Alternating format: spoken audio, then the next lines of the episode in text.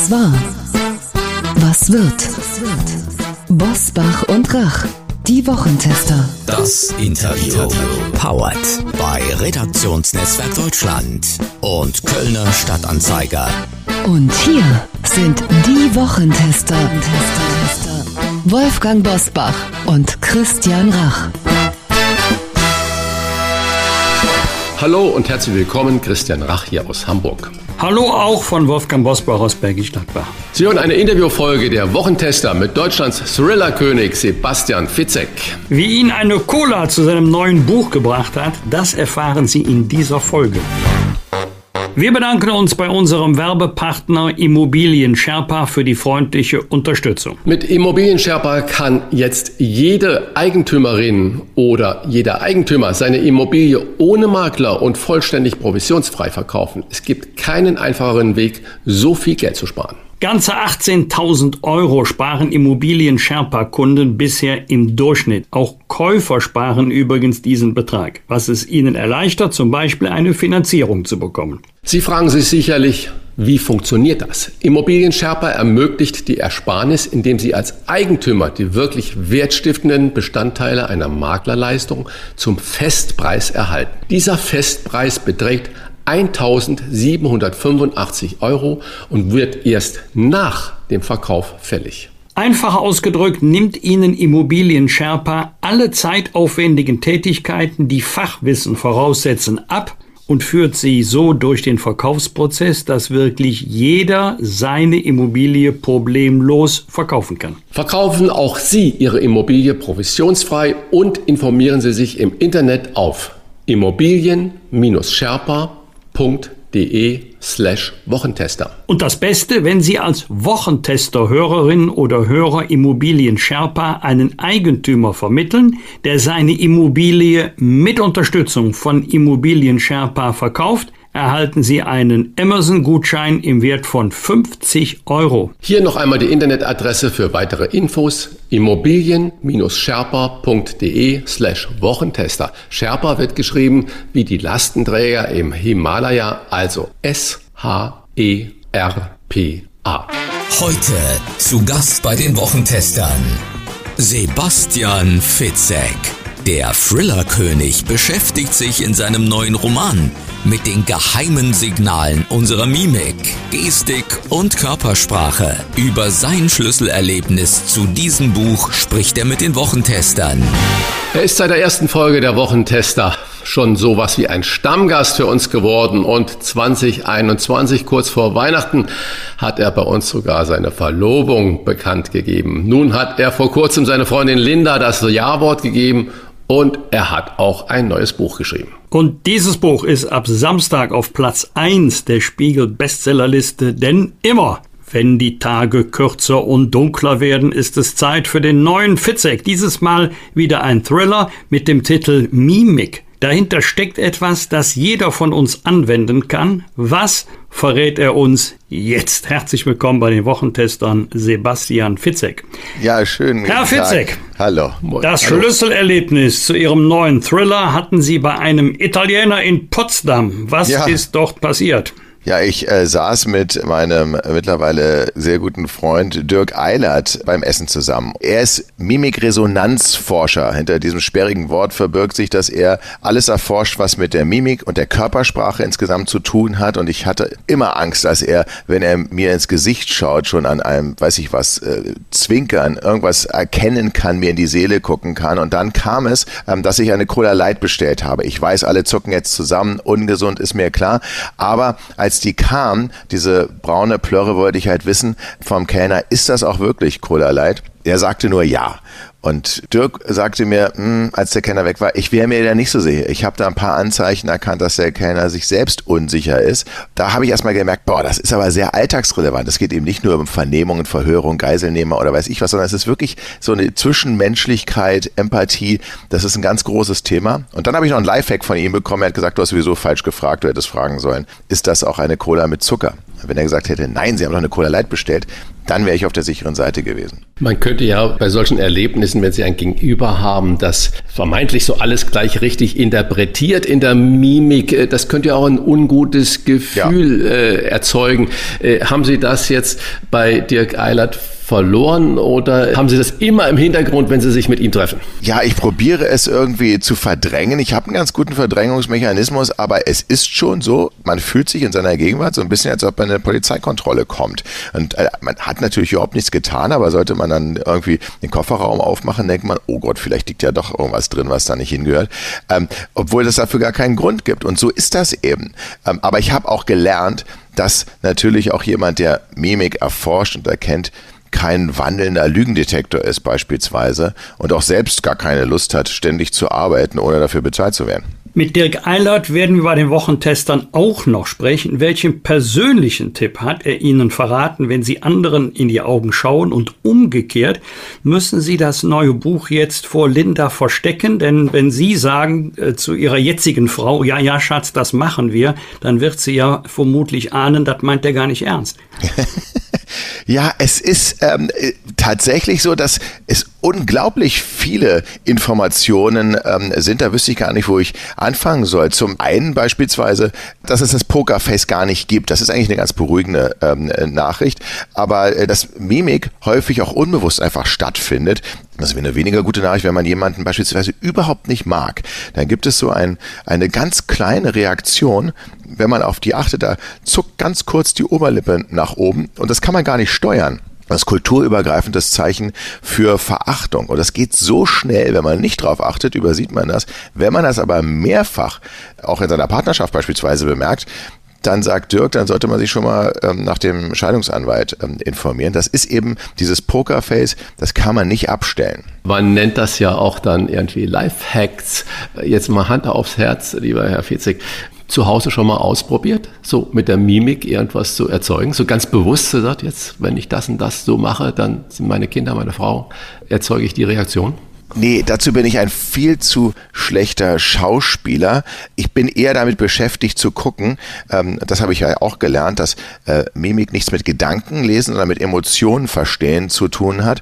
Ich gucke immer mittlerweile, stimmt das Gesagte mit der Körperhaltung oder eben mit der Mimik überein. Da bin ich jetzt aber kein Profi, anders als Dirk Eilert. Ich habe meistens ein Fragezeichen im Kopf. Und was ich aber wirklich gelernt habe, ist, wir leben ja in einem Zeitalter, was mimisch, sagen wir mal vorsichtig, sehr zurückhaltend ist. Viele sagen ja, beklagen die mangelnde Digitalisierung, das ist auch richtig.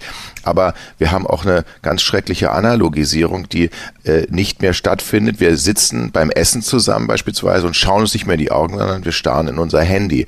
Wir schreiben Kommentare und wundern uns, dass das Gegenüber beispielsweise depressiv auch darüber wird, was wir schreiben, weil wir gar nicht die Reaktionen mehr sehen.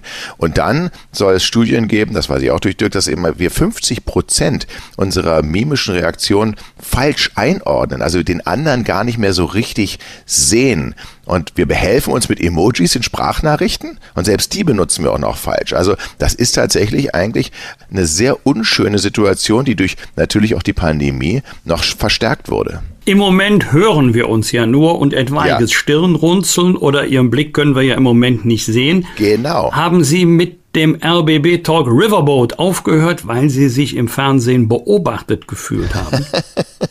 Nein, ich habe mit dem Talk aus mehreren Gründen aufgehört. Und der erste, wichtigste Grund ist der Zeit. Sie haben es ja schon erwähnt in der Anmoderation, ich bin verheiratet, es gab Nachwuchs. Also erstmal privat hatte ich immer weniger Zeit. Dann, dankenswerterweise, dürfen wir wieder auf Tour gehen. Das heißt, ich bin auch gerade auf Lesereise. Das ist alles nicht möglich, wenn man einen wirklich ständigen Freitagstermin hat. Nun könnte man natürlich sagen, okay, das hätte der Fitzek ja vorher wissen können. Ich bin aber so ein Spielkind und wenn ich ein Angebot bekomme und mir gesagt wird, Mensch, du kannst jeden zweiten Freitag super interessante Leute treffen, dich mit denen unterhalten, da bin ich dabei.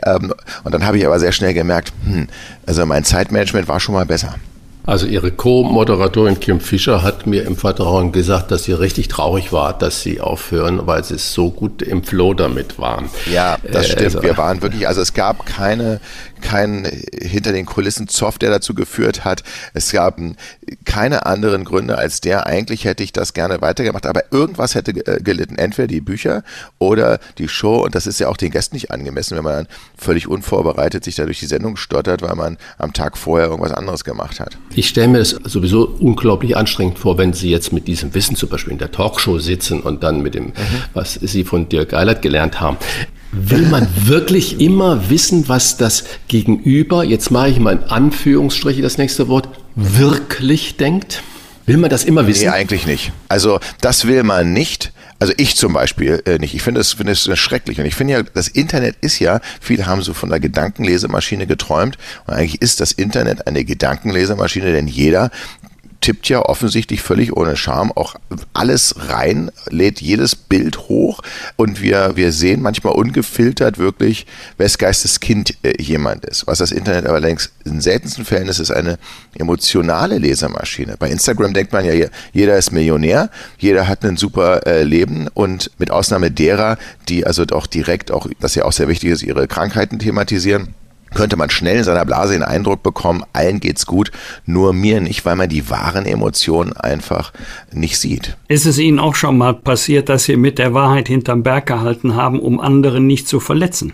Ja, das muss ich ganz ehrlich sagen. Ich bin eigentlich ein konfliktarmer Mensch, denn ich oder etwas auf Harmonie einfach auch aus, und da gibt es ja so dieses Stichwort von der barmherzigen Lüge, dass man sagt, okay, man muss jetzt nicht unbedingt jedem alles auf die Nase binden. Dann habe ich aber ein sehr gutes Zitat gelesen, das heißt, jemanden zu schonen heißt ihn zu bevormunden. Das hat Reinhard K. Sprenger, ein Philosoph, gesagt, und das stimmt natürlich auch. Wenn man im Vorhinein sagt, dem sage ich jetzt nicht hundertprozentig, alleine beispielsweise dem Koch, wie das Essen geschmeckt hat, dann bevormunde ich, und ich maße mir an, über sein Gefühlsleben zu bestimmen und ihn zu schonen. Christian, das ging gegen dich.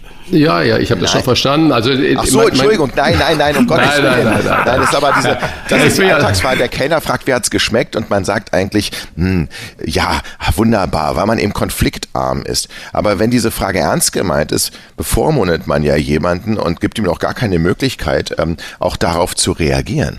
Wie fanden Sie das Steak? Durch Zufall. Ja. Ja, es ist natürlich ein großes philosophisches Thema, wo man trefflich darüber streiten kann, inwieweit die Wahrheit, die spontane Wahrheit, das permanent das auf den Punkt bringen, auch zielführend ist. Aber das würde jetzt heute zu weit führen. Ja. Ich würde gerne nochmal über Ihr Buch sprechen. Einen kleinen Einblick in Ihren neuen Thriller wollen wir natürlich auch gerne gewinnen. Hanna Herbst ist die Hauptprotagonistin. Machen Sie uns mal ein bisschen neugierig. Worum geht es denn? Es geht um eine Mimikresonanzforscherin, die die Polizei unter anderem auch bei Vernehmungen berät, worauf man achten muss. Da gibt es wahrscheinlich Mythen, dass man, wenn jemand nach rechts oben guckt, lügt. Das ist natürlich vollkommener Blödsinn. Es gibt nicht so ein einzelnes Element. Und sie steht vor dem schwierigsten Fall ihrer Karriere. Sie muss ein Geständnisvideo analysieren, in dem eine bislang völlig unbescholtene Frau sagt, ich habe meine gesamte Familie getötet. Und das Problem dabei ist, die Mörderin in diesem Geständnisvideo, das ist Hanna Herbst, die Mimikresonanzexpertin selbst. Ja, warum hat sie das denn gemacht? Das ist genau die Frage. Sie leidet, das ist auch bekannt, unter einer Arzneimittelunverträglichkeit. Nach einer Operation verliert sie zumindest für einige Tage ihr Gedächtnis, und als sie wieder aus der Operation erwacht, wird sie mit diesem Geständnisvideo konfrontiert und stellt sich genau diese Frage. Warum habe ich das gemacht? Das kann doch gar nicht sein. Ich muss lügen, und muss ich jetzt nun selbst analysieren, dieses Video auf den Wahrheitsgehalt und die eigene Tat erforschen. Auf Mimiktour sind Sie auch den gesamten November. Wie immer keine normalen Lesungen, sondern eine richtige Show. Was erwartet uns? Das ist eine Show, die mein Vater gehasst hätte. Der hat nämlich alles, was so interaktiv ist, so im Urlaub, wenn dann der Animateur kam und gesagt hat, mitmachen, das hat er gehasst. Der Papa ist mir schon sympathisch. Ja, und bei uns muss man schon befürchten, zumindest beobachtet zu werden. Denn wir wollen natürlich über Emotionen reden, wir wollen über Mimik reden und das deutlich machen und probieren, so viele Emotionen wie möglich, Dirk ist auch Special Guest, so viele Emotionen wie möglich zu erzeugen und sie zu analysieren, auch vor dem Hintergrund, dass man eben den Menschen etwas mitgeben kann. Die wenigsten beispielsweise werden ja hoffentlich irgendwie in einer Geiselnahme enden oder von einem Attentäter konfrontiert werden. Aber es gibt einen Blick beispielsweise, den auch der Attentäter von Ronald Reagan gemacht hat. John Hinckley hat einen ganz speziellen Blick gemacht, der in die Mimikresonanzforschung als das Hinckley-Face eingegangen ist, benannt eben nach John Hinckley.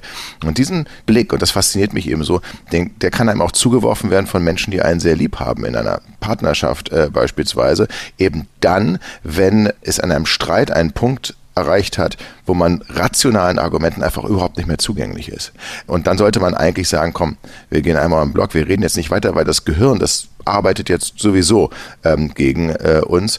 Und diesen Blick, den üben wir. Einerseits, um ihn zu erkennen, andererseits auch, den kann man gut anwenden, wenn man in der U-Bahn nicht will, dass jemand sich neben einen sitzt oder beim Restaurant den Platz für sich alleine haben will.